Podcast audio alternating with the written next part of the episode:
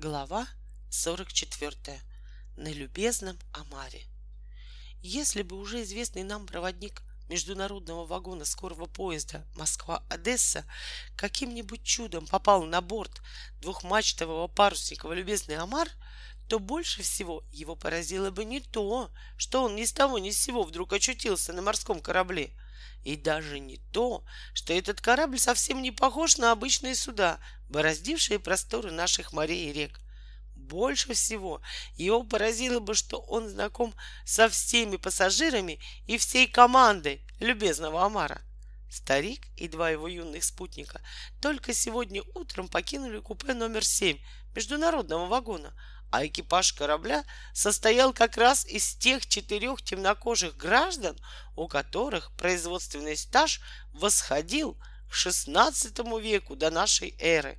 Надо полагать, что вторая встреча с ними надолго уложила бы нашего впечатлительного проводника в постель.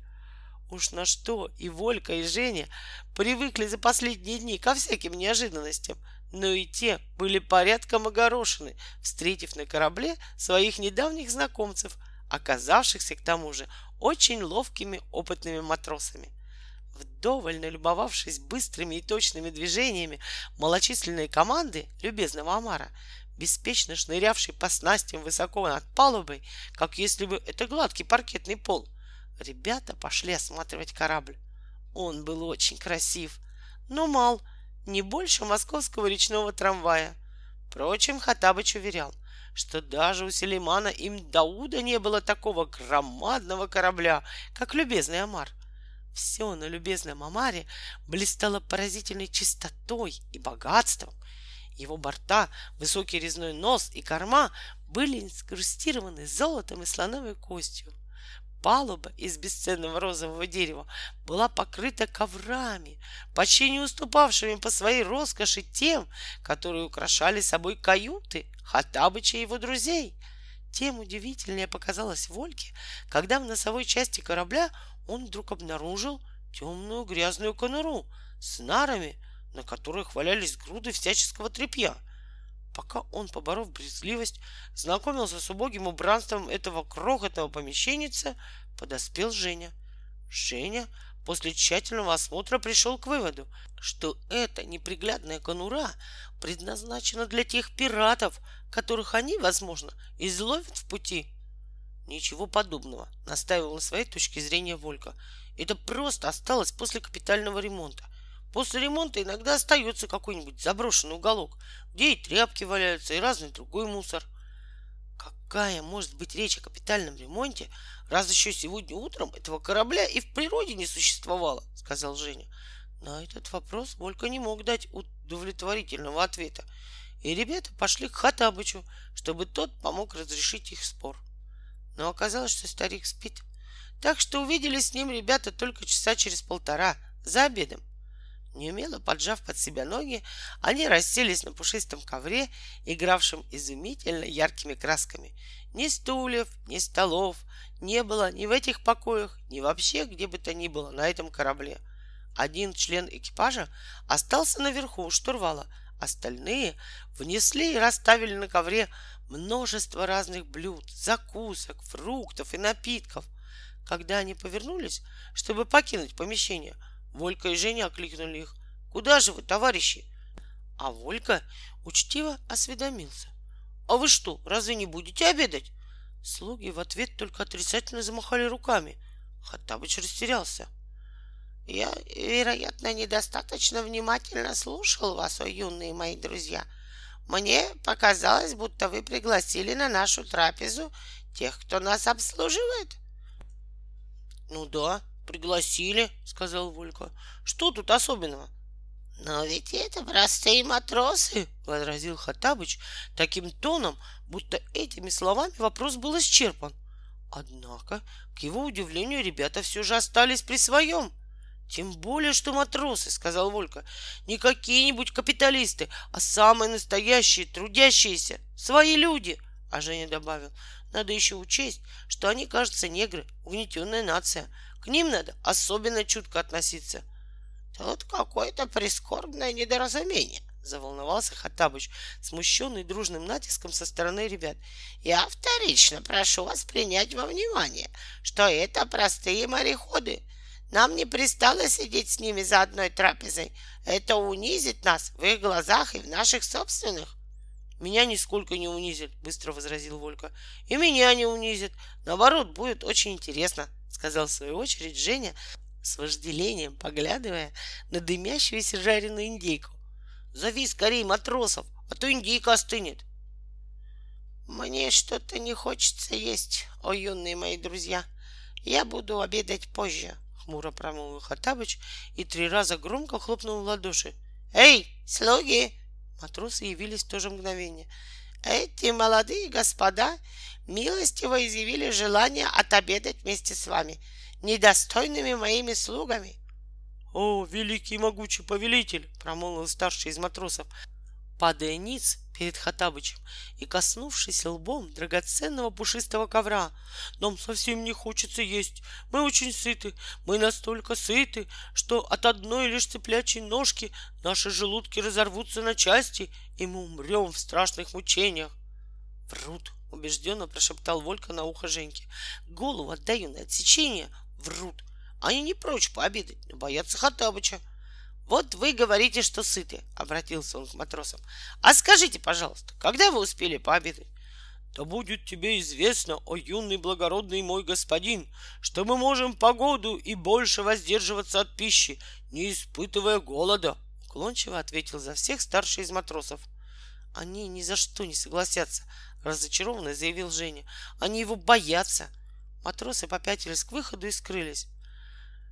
Что-то у меня, к моему удовольствию, вдруг снова разыгрался аппетит. Бодро промолвил Хатабыч. Приступим же поскорее к трапезе. Нет уж, обедай-ка ты, Хатабыч, один. А мы тебе не компания, сердито пробурчал Женя и решительно поднялся с ковра. Пошли, Вулька. Пошли, нам тут делать нечего. Эх, воспитываешь человека, перевоспитываешь, а толку ни на грош и старик остался наедине с собой и нетронутым обедом. Он сидел, поджав под себя ноги, прямой, надменный и торжественный, как восточный божок. Но лишь мальчики скрылись за пологом, отделявшим каюту от палубы. Хаттабыч стал изо всей силы колотить себя по голове своими сухонькими, но крепкими, как железо, кулачками — Горе, горе бедному Гасану Абдурахману Ибн Хатабу. Опять что-то получилось совсем не так, как ему хотелось. А ведь как хорошо началось путешествие на любезном Омаре. С каким искренним восторгом хвалили ребята его убранство, его паруса, игравшие на солнце всеми цветами радуги, его мягчайшие ковры, в которых босая нога блаженно утопала по самые щиколотки, его драгоценные поручни из черного дерева и слоновой кости, его могучие стройные мачты, отделанные мозаикой из прекраснейших и редчайших камней — Почему же в голову вдруг им пришла такая странная причуда? А вдруг это не причуда, не каприз, а совсем-совсем другое? Сколь удивительны эти отроги, отказывающиеся, несмотря на голод, от пиршества, только потому, что его слугам не позволено отобедать с ними, как равным с равными. Ах, как непонятно, обидно и голодно, очень голодно было Хатабычу. Пока чувство привязанности к Вольке и Жене боролось в груди старика с предрассудками тысячелетней давности, наши юные путешественники горячо обсуждали создавшееся положение. Слуги Хатабыча старались не показываться им на глаза, но один из них, не то по рассеянности, не то по неосторожности, вдруг показался из той самой конуры, которая, по первоначальным предположениям Вольки, предназначалась для пленных пиратов. Значит, это Убогая конура служила на роскошном любезном омаре кубриком для матросов? Нет, возмущенно заключил Волька. На таком корабле мы ни на что, ни за что не останемся. Или Хатабыч немедленно, сию же минуту изменит порядки на нем, или пускай старик возвращает нас домой. А нашей дружбе с ним конец. И вдруг они услышали позади себя голос Хатабыча. О, паруса моего сердца, — обратился к ним лукавый старик, так, словно ничего особенного не произошло. «Зачем вы теряете время здесь, на палубе, когда вас ждет изысканнейший и сытнейший обед. Индейка еще дымится, но она ведь может остынуть, и вкус ее тогда неминуемо ухудшится. Поспешим же обратно в каюту, ибо и возлюбленные мои матросы, и я, покорнейший ваш раб, изнываем от голода и жажды. Ребята заглянули в только что оставленную ими каюту и увидели матросов, чинно восседавших на ковре в ожидании их возвращения. «Ладно», — сухо промолвил Волька, — «нам еще придется, Хатабыч, очень серьезно с тобой потолковать. А пока приступим к обеду». Не успела закончиться трапеза, как на море поднялось сильное волнение. Маленькое судно то взлетало на гребень большой волны, то оказывалось в глубоком ущелье между двумя громадными водяными стенами. Волны, гремя и свирепо шипя, перекатывались через палубу и уже давно смыли в море покрывавшие ее ковры. Водяные потоки то и дело врывались во внутренние покои. Стало холодно, но жаровню с горячими углями так швырял из угла в угол, что во избежание пожара ее выбросили за борт. Посеревшие от холода слуги матросы, единственную одежду которых составляли повязки вокруг бедер, ожесточенно хлопотали у зловещих люпавших парусов. Еще полчаса, и от любезного Амара осталось бы только печальное воспоминание. Однако волнение прекратилось так же неожиданно, как и началось. Выглянуло солнце, снова стало тепло — Зато наступил полнейший штиль.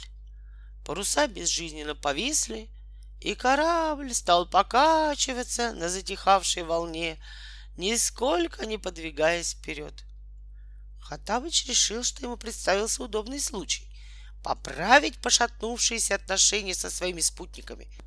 Радостно потирая руки, он сказал «Штиль, да будет вам известно, великодушные и справедливые отроки, что штиль для нас сущая чепуха.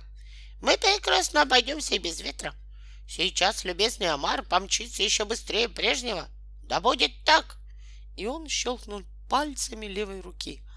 Тотчас же любезный Амар с бешеной быстротой рванулся вперед, причем паруса, встретив сопротивление воздуха, естественно, надулись в направлении обратном ходу корабля — за все существование парусного судоходства никому не приходилось быть свидетелем столь удивительного зрелища.